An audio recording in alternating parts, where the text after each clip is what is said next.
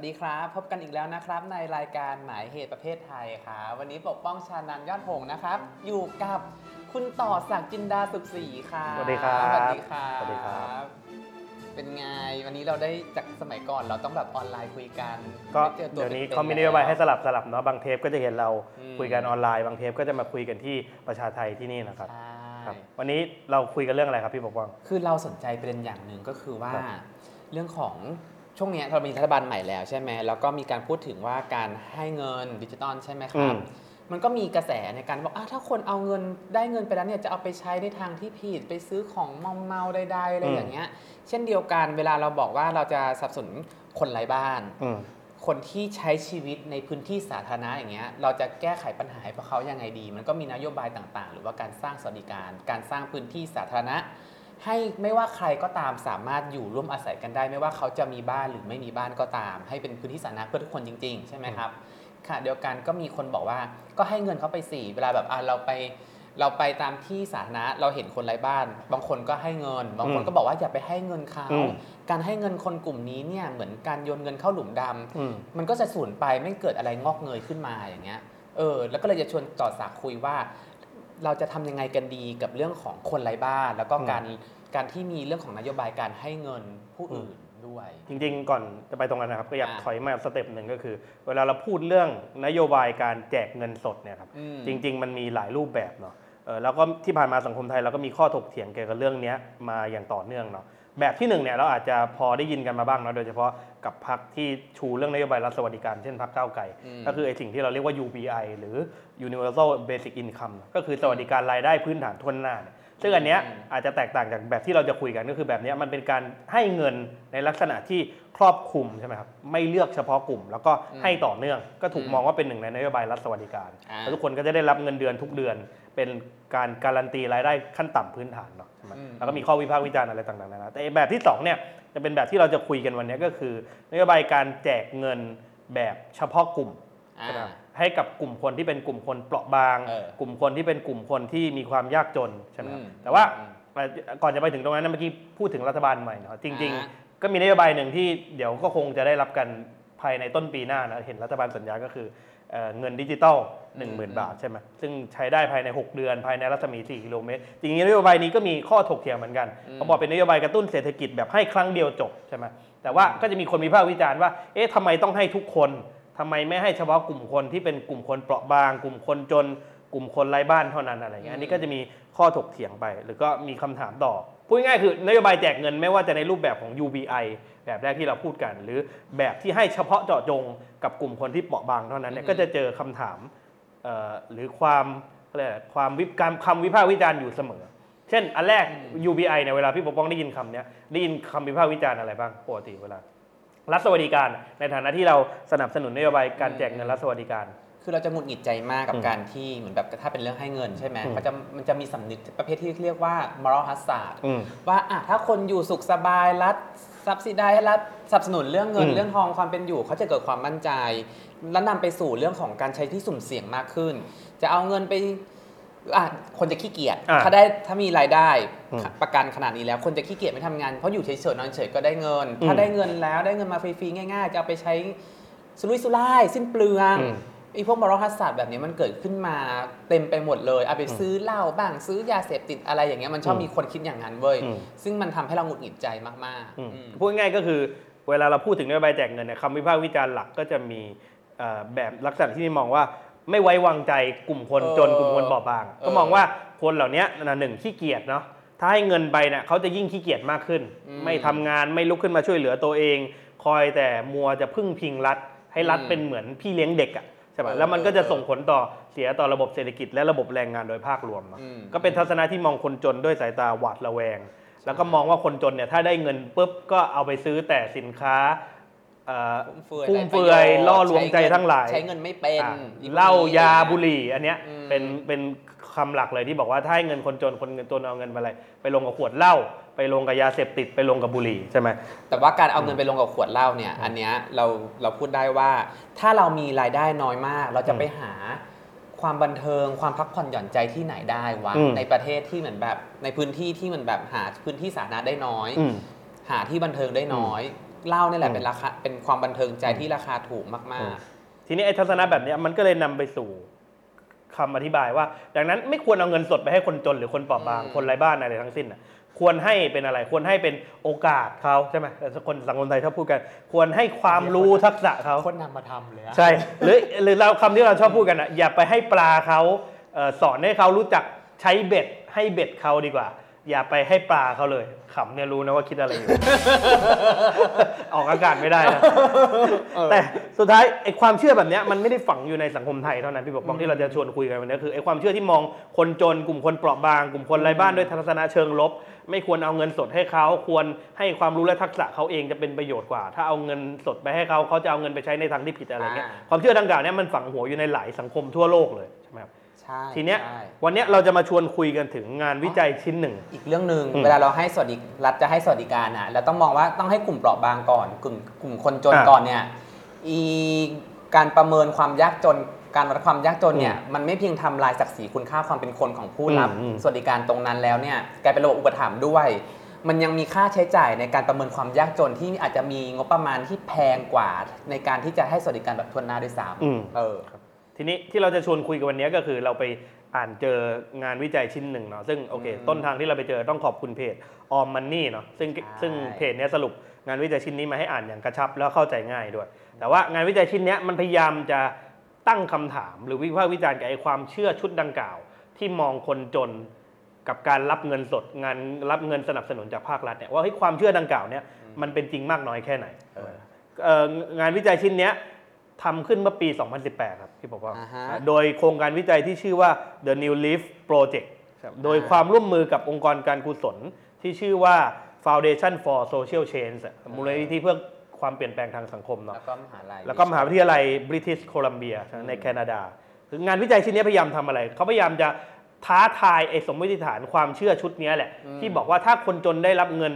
สดไปได้รับเงินสนับสนุนเป็นเงินก้อนจากภาครัฐไปเนี่ยเขาจะเอาไปใช้ในทางที่ผิด เออ แล้วก็ไม่ก่อให้เกิดประโยชน์อะไรต่อยอดหลังจากนั้นใช่ไหมเออ โดยนักวิจัยในโครงการเนี่ยครับไปเสาะหากลุ่มคนที่เป็นคนไร้บ้าน ซึ่งเพิ่งกลายมาเป็นคนไร้บ้านแบบไม่ได้เต็มใจอะในช่วง 2 ปี เช่น เกิดจากอะไรธุรกิจล้มละลาย อ่า เจ๊งเอ่อทำประกอบการแล้วเจ๊งหรือตกงานหรือเป็นหนี้กระทันหันขึ้นมา แล้วก็กลายเป็นคนไร้บ้านในช่วง 2 ปีเนาะ เขาทำที่แวนคูเวอร์แคนาดาใช่ใช่ที่ค่าเช่าที่แพงมาอืม ก ค่าห้องเช่าก็มีน้อยแล้วมีราคาสูงแบบนี้เนี่ยคนไร้บ้านเกิดขึ้นได้ไง เขาหามาเนี่ยเอ่อห้าสิบคน อ่าฮะ เอามาเข้าร่วมโครงการวิจัยเนาะ โดยเงื่อนไขคือให้เงินก็สดก้อนใหญ่ทีเดียวอ่าคล้ายๆ digital wallet เนี่ยแหละแต่เขาอ่า ให้เป็นเงิน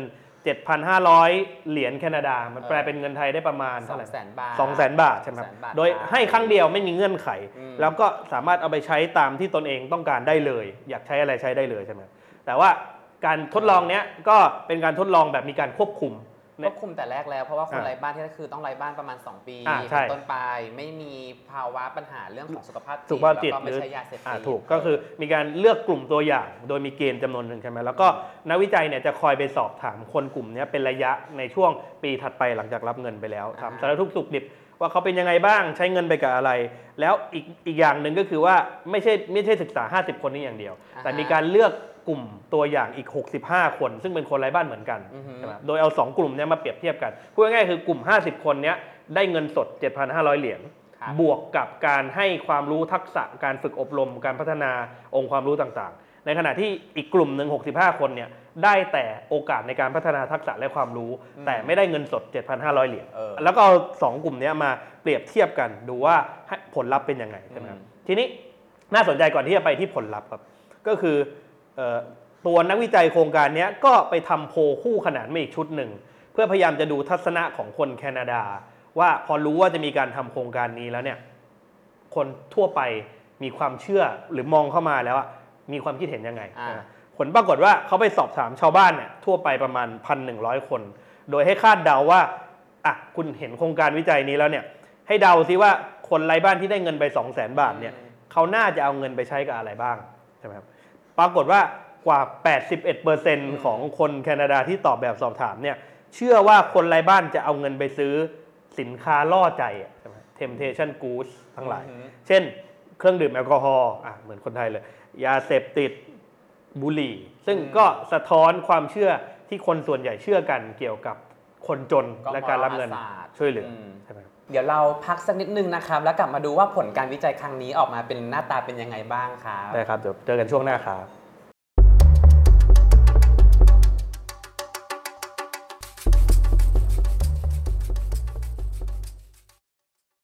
กลับมาคุยกันต่อนะครับ ตอนนี้เราจะมาคุยกันว่าผลการวิจัยเป็นยังไงบ้างกับการที่มอบเงินให้กับคนไร้บ้านทั้งสองกลุ่ม เอ้ยกลุ่มเดียว อะ เออเออแล้วเขาใช้ชีวิตยังไงบ้างอะครับก็ล่ามา โอเคก็อย่างที่เราคุยกันเบรกที่แล้วเนาะก็คือเอ่อโครงการนี้ก็ให้เงิน 2 0 0 0 0 0 บาทกับอืม กลุ่มคนไร้บ้าน 50 คนไป แล้วก็ผ่านไปเป็นปีเนี่ยก็คอยดูว่าผลที่เกิดขึ้นนะผลปรากฏว่าไอ้รูปแบบการใช้เงินของคนไร้บ้านเนี่ยมันตรงกันข้ามกับสิ่งที่โพลไปสำรวจมาเลย คือมันไปหักล้างความเชื่อคนส่วนใหญ่อย่างสิ้นอืมสิ้นเชิงใช่ไหมแทนที่คนไร้บ้านกลุ่มเนี้ยจะเอาเงินไปซื้อสินค้าล่อใจทั้งหลาย ปรากฏว่าคนไร้บ้านกลุ่มเนี้ยจะเอาเงินไปซื้อสินค้าล่อใจทั้งหลาย ปรากฏว่าเขาเอาเงินไปซื้อสิ่งจำเป็นในการดำรงชีวิต รวมถึงเอาไปพัฒนาทักษะพื้นฐานในการทำงานของตัวเองอยู่เรียนส่งผลให้เขาบอกว่าตัวผู้ร่วมโครงการเนี้ยที่ 50 คนเนี้ยจำนวนมากเริ่มมีบ้านเป็นหลักเป็นแหล่งใช่ไหมครับเริ่มมีงานที่มั่นคงมากขึ้น แล้วก็มีเงินพอจะเลี้ยงดูตัวเองไป แม้เวลาผ่านไป 1 ปีแล้วหลังจากรับเงินโครงการไป คือถ้ามองแบบ ความเชื่อหลักเนี่ยก็คงคิดว่าให้เงินมาไป2 0 0แสนเนี่ยผ่านไปครึ่งปีหมดเงินคงหมดแบบคงสำล้อถูกเออหวยเคยได้ยินคำคงนี้ป่ะคงำเนียมียหนี้เพิ่มขึ้นมาด้วยเออแล้วก็คงไม่มีงานคงตกงานเออคงเป็นคนไร้บ้านเหมือนเดิม ปรากฏไม่ใช่เลย ผู้ร่วมโครงการส่วนใหญ่คือ เริ่มมีบ้านเป็นหลักเป็นแหล่งมีงานทำอืมที่มั่นคง แล้วก็มีรายได้ที่จะต่อเอ่อชีวิตตัวเองไปแบบก็ดูแลตัวเองไปต่อเรื่อยชีวิตๆแม้ผ่านไปปีหนึ่งแล้วหลังเออหลังรับเงินโครงการใช่ไหมเออ ผลวิจัยที่นี้มันเลยชี้ว่ามันมีความแตกต่างมาก ระหว่างทัศนคติของคนทั่วไปที่เชื่อการรับรู้ของสาธารณชนว่าคนจนจะเอาเงินไปใช้อะไร กับผลลัพธ์ที่เกิดขึ้นจริง มันแทบไม่เหมือนกันเลย ซึ่งสำคัญก็คือมันไปท้าทายความเชื่อของสังคมนะที่ฝังอยู่นานโดยเฉพาะในสังคมไทยอย่างเราเหมือนกัน แล้วก็มันทำให้ผู้ที่เกี่ยวข้องในภาครัฐ หรือภาคประชาสังคมทั้งหลายต้องมาประเมิน มุมมองของนโยบายการช่วยเหลือกลุ่มผู้เปราะบางกันใหม่เนาะอ่าฮะว่าจริงๆแล้วเราไม่ไม่ควรมองการให้เงินสดเงินก้อนแก่กลุ่มคนไร้บ้าน กลุ่มคนจนอืมกลุ่มคนเปราะบางเนี่ยในฐานะเชิงลบแบบเดิมเอออีกต่อไป คือมันจะเหมือนคำว่าสำล้อถูกหวยอะคือให้อืมได้เงินก้อนมาปุ๊บมันจะหายไปทันทีเลยอย่างเงี้ยอืมมันจะมีคำเหยียดประเภทนี้ใช่ไหมซึ่งการให้เงินก้อนอะมันย่อมดีกว่าให้เงินเป็นเป็นงวดงวดๆไปด้วยนะอ่าใช่เพราะว่าถ้าเราให้เงินเป็นก้อนเนี้ยเขาจะได้วางแผนได้ว่า เขาจะใช้อะไรต่อไป อืม แล้วเกิดความมั่นใจว่าอ่าหน่วยงานภาครัฐหรือว่าองค์กรที่ให้การสนับสนุนตรงนี้เนี่ยมั่นใจในตัวเขา มันสร้างความภาคภูมิใจในตัวผู้รับเงินด้วย ถ้าอืมเป็นถ้าเปรียบเทียบกับการให้เป็นเดือนๆไปเงี้ยมันไม่สามารถวางแผนได้ อืม ว่าเราจะใช้ชีวิตยังไงต่อไปอืมมันก็จะกลายเป็นว่าอะเราจัดการภายในเดือนนี้ให้มันรอดไปเรื่อยอืม ๆ ซึ่งเราคิดว่าการให้เงินเป็นก้อนมันย่อมดีกว่า โครงการที่จะให้เงินแบบทีละเดือนทีละเดือน ซึ่งมันไม่ได้เต็มเม็ดเต็มหน่วย แล้วมันก็ไม่สามารถถ้าแบบ ต้องมานั่งคำนึงว่าเงินนี้จะใช้เดือนนี้จะใช้เงินเท่านี้ มันไม่สามารถจินตนาการออกว่าเราจะไปลงทะเบียนเรียนหรือจะไป upskill ที่ไหนได้อะไรอย่างอืมเงี้ยเออครับทีนี้เขาก็อธิบายต่อว่าเออแล้วคนจนไร้บ้านเหล่านี้เอาเงินอืม2 0 0แสนไปใช้ทำอะไรบ้างใช่ไหมเขาก็ลงในรายละเอียดให้ดูเขาบอกว่าอะเงินส่วนใหญ่เนี่ยเอาไปลงใช้กับที่อยู่อาศัยอะเขาบอกมันจำเป็นมาก เพราะการที่คนไร้บ้านเริ่มมีบ้านของตัวเอง นอกจากมันจะสร้างความมั่นใจมั่นคงอบอุ่นใจให้กับ คนกลุ่มนั้นแล้วเนี่ยมันยังทำให้เขารู้สึกเป็นส่วนหนึ่งของสังคมด้วย คือการที่เขายังเป็นคนไร้บ้านเล่ร่อนโดยไม่ได้เต็มใจนะอืมต้องพูดกับว่าเป็นคนไร้บ้านแบบไม่เต็มใจนะมันทำให้เขารู้สึกถูกกีดกันออกจากสังคมอะรู้สึกไม่เป็นส่วนหนึ่งของสังคมไอ้ความรู้สึกมั่นใจที่จะเดินหน้าต่อที่จะหาอย่างอื่นทำต่อเพื่อเพื่อเพื่อเลี้ยงดูตัวเองอะไรเงี้ยมันก็มันก็ไม่เกิดขึ้นอะคือสภาพจิตใจไม่พร้อมที่จะใช้ชีวิตร่วมกันในสังคมใช่ไหมส่วนที่สองที่ใช้รองลงมาคืออาหาร พูดง่ายๆคืออาหารเป็นสิ่งที่ร่างกายขาดไม่ได้เนาะและซึ่งการจะทำงานเอ่อหาเงินเลี้ยงตัวเองเนี่ยการมีสุขภาวะทางร่างกายที่แข็งแรงเป็นเงื่อนไขจำเป็นขั้นพื้นฐานเนาะอ่าฮะถ้าขาดสารอาหารมีสุขลักษณะทางอาหารไม่เหมาะสม มันก็จะทำให้ร่างกายพักผ่อนไม่เพียงพอ ไม่แข็งแรง ไม่พอที่จะพักฟื้นไปสู้ชีวิตในวันต่อๆไปได้ ซึ่งเขาก็บอกว่าที่ผ่านมาก่อนรับเงิน 2 0 0แสนเนี่ยคนจนไร้บ้านแทบไม่เคยกินอิ่มท้องเลย แล้วก็ได้รับสารอาหารที่ไม่เพียงพอ นี่เขาซื้อปัจจัยสี่หมดเลยนะเนี่ย ใช่ที่เป็นสิ่งที่มนุษย์คนหนึ่งใช่ ควรจะต้องมีใช่อะเอออีกส่วนหนึ่งเขาเอาไปลงกับอะไรเขาเอาไปลงกับเสื้อผ้าอ่าคืออาจจะมีบางคนที่เอาเงินไปลงกับตรงเนี้ยแต่ไม่ได้ไปซื้อของแพงอะไร คือไม่ใช่ว่าพอได้เงินสองแสนไปซื้อกระเป๋าแบรนด์เนมถือ แล้วก็เดินอวดเพื่อนไม่ใช่ใช่ไหมเขาเอาไปซื้อเสื้อผ้าธรรมดาที่ดูสะอาดขึ้นกว่าที่เขาเคยใส่ ซึ่งมัน ช่วยเสริมสร้างความมั่นใจอะให้เขาในการไปเดินสมัครงานเออ หรือทำงานร่วมกับคนอื่น และสุขลักษณะด้วยนะ ใช่ การมีเสื้อผ้าที่สะอาดเนี่ยเออ สุดท้ายเขาเอาเงินไปลงกับสิ่ง ซึ่งเราอาจจะคาดไม่ถึงเลยคือ ลงไปกับการพัฒนาตนเองเนอะอืม มีคนจนไร้บ้านจำนวนหนึ่งเนี่ยนำเงินไปลงทุนในเรื่องการศึกษา ไป take course เพื่อหาทักษะใหม่ๆ skill ใหม่ ๆ เพื่อปูทางสู่อาชีพในอนาคตด้วยใช่ไหมเห็นว่าสามสี่อย่างที่เขาเอาเงินไปลงเนี่ยมันขัดแย้งกับ ความเชื่อหลักที่เรามีมาใช่ใช่ทีนี้ความเห็นของผู้เกี่ยวข้องในโครงการเนี่ยเขาพูดว่าไงบ้างอันนี้น่าสนใจนะ CEO ของโครงของมูลนิธิเพื่อการเปลี่ยนแปลงสังคมเนี่ย Claire Williams เนี่ยให้สัมภาษณ์กับเอ่อสำนักข่าว Vox ว่าเอ่อ VOX เนี่ยว่าเขาโค้ดนะครับ นี่เป็นเรื่องตรงกันข้ามกับทัศนคติแบบเหมารวมที่เป็นอันตรายมากๆ เราพบว่าผู้คนเนี่ยตัดสินใจเลือกทางการเงินอย่างชาญฉลาดเลยอืม คือมันอืมมันไม่เหมือนกับที่เราเคยเชื่อเคยคิดไว้ ในขณะที่ World Bank หรือธนาคารโลกเนาะซึ่งเป็นครับองค์กรหลักในการให้เงินสนับสนุนเอ่อการลดความยากจนลดความเหลื่อมล้ำอะไรต่างๆเนี่ยก็ออกมาสนับสนุนบอกว่า จริง ๆ นอกจากโครงการเนี้ยมันยังมีงานวิจัยอีกหลายชิ้นเลยที่สนับสนุนเอ่อผลการศึกษาว่าการให้เงินกับคนจนหรือคนไร้บ้านเนี่ยมันไม่ได้ไปเพิ่มระดับการซื้อสิ่งล่อใจอะคือไม่ใช่พอเราให้เงิน ใส่เข้าไปในระบบไปให้คนจนหรือคนไร้บ้านแล้ว อัตราการซื้อบุหรี่จะเพิ่มขึ้น อัตราการซื้อแอลกอฮอล์จะเพิ่มขึ้น อัตราการซื้อยาเสพติดจะเพิ่มขึ้นเขาบอกมันไม่ได้มีข้อพิสูจน์แบบนั้น คืออย่างน้อยคือมันไม่ได้เพิ่มอะใช่ไหมครับมันอาจจะไม่ได้เป็นลดหรือสร้างความแตกต่างจากเดิม แต่พูดง่ายๆคือการให้เงินก้อนหนึ่งไปกับคนจนหรือคนไร้บ้านอะมันไม่ได้ไปทำให้การซื้อสินค้าล่อใจเพิ่มขึ้นอย่างที่เราเชื่อกันใช่ไหมครับอือหืออีกท่านหนึ่งชื่อแกรี่บ็อกแกเป็นแพทย์ชาวแคนาดาเนาะเอ่อ ซึ่งปกติแกจะรักษาคนจนหรือคนไร้บ้านในแคนาดาอยู่ แล้วก็นอกจากรักษาแล้วเนี่ยเป็นอาชีพแพทย์นะแกยังชอบให้เงินช่วยเหลือ หรือยังสนับสนุนให้คนจนคนไร้บ้านเนี่ยเข้าถึงสวัสดิการของรัฐได้นะสอนการลงทะเบียน สอนการรับสิทธิประโยชน์ สอนการยื่นภาษี เพื่อที่จะรับเงินช่วยเหลือต่างๆ แกก็ให้สัมภาษณ์น่าสนใจแกบอกว่า ผมทำงานกับคนที่ประสบกับเหตุการณ์ไร้บ้าน ในฐานะแพทย์มาหลายปี และผมไม่ตกใจเลยว่าคนที่ได้รับเงินสดไปนั้นน่ะพวกเขาใช้มันอย่างชาญฉลาด มันน่าจะเป็นหลักฐานในตัวเองอยู่แล้วว่า การมอบเงินให้กับคนที่มีรายได้น้อย จะสร้างผลกระทบในทางบวกอย่างมากอืมอันนี้เป็นกลุ่มคนที่เกี่ยวข้อง ซึ่งก็เป็นคนที่มีการศึกษาเป็นองค์กรสถาบันชั้นนำของโลกอะก็ออกมา support แนวทางของโครงการวิจัยชุดนี้เนาะแต่ถึงกระนั้นเนี่ยสำหรับเราอะการศึกษาประมาณร้อยกว่าคนอืมใช่ไหมล่ะห้าสิบแบ่งคนป็ที่ได้รับเงินกับหกสิบ65ใช่ปะมันสามารถอธิบายโดยภาพรวมใหญ่ได้หมดเลยไหม ของคนอันนั้ในนก็บ้านอะอันนี้เขาอันนี้น่าสนใจเขาเปรียบเทียบเงินที่ใช้ในโครงการนี้เออให้ให้ดูนะเขาบอกว่าเงินที่ใช้ในโครงการวิจัยให้คนไร้บ้านเนี่ยไอ้คนละ 7,500 เหรียญเนี่ยมันอ่ารรวมตีออกมาทั้งหมดประมาณ 3,700 375,000 เหรียญแคนาดาแล้วตีเป็นเงินประมาณ 9.7 ล้านบาทไทย เขาบอกว่ามันอาจจะดูเยอะให้มันในสายตาเรา แต่จริง ๆ ถ้าไปดูรายงานเพิ่มเติมเนี่ยเขาบอกว่าปกติเมืองแวนคูเวอร์เมืองเดียวเนี่ยครับ ใช้จ่ายเงินประมาณ 8,277เหรียญต่อปีต่อคนเนาะอ่าฮะในการดูแลคนไร้บ้านหนึ่งคนในที่อยู่ในสถานสงเคราะห์นะหมายถึงเออคนไร้บ้านที่เข้าไปอยู่ในระบบครับซึ่งถ้าต้องดูแล 50 คนก็ตีเป็นเงินของรัฐราวๆ4 1 3 8 5 0 เหรียญหรือประมาณ 10.7 ล้านบาทไทย ซึ่งเยอะกว่าเงินที่โครงการนี้ใช้ไปเออ หมายถึงถ้าเอาจำนวนคนไร้บ้าน 50 คนที่โครงการนี้ support กับอ่าคนไร้บ้าน 50 คน ซึ่งไปอยู่ในสถานสงเคราะห์ของรัฐ แล้วใช้เงินของรัฐ support ประจำปีอยู่แล้วเนี่ยอ่าปรากฏว่าเงินที่รัฐใช้มากกว่า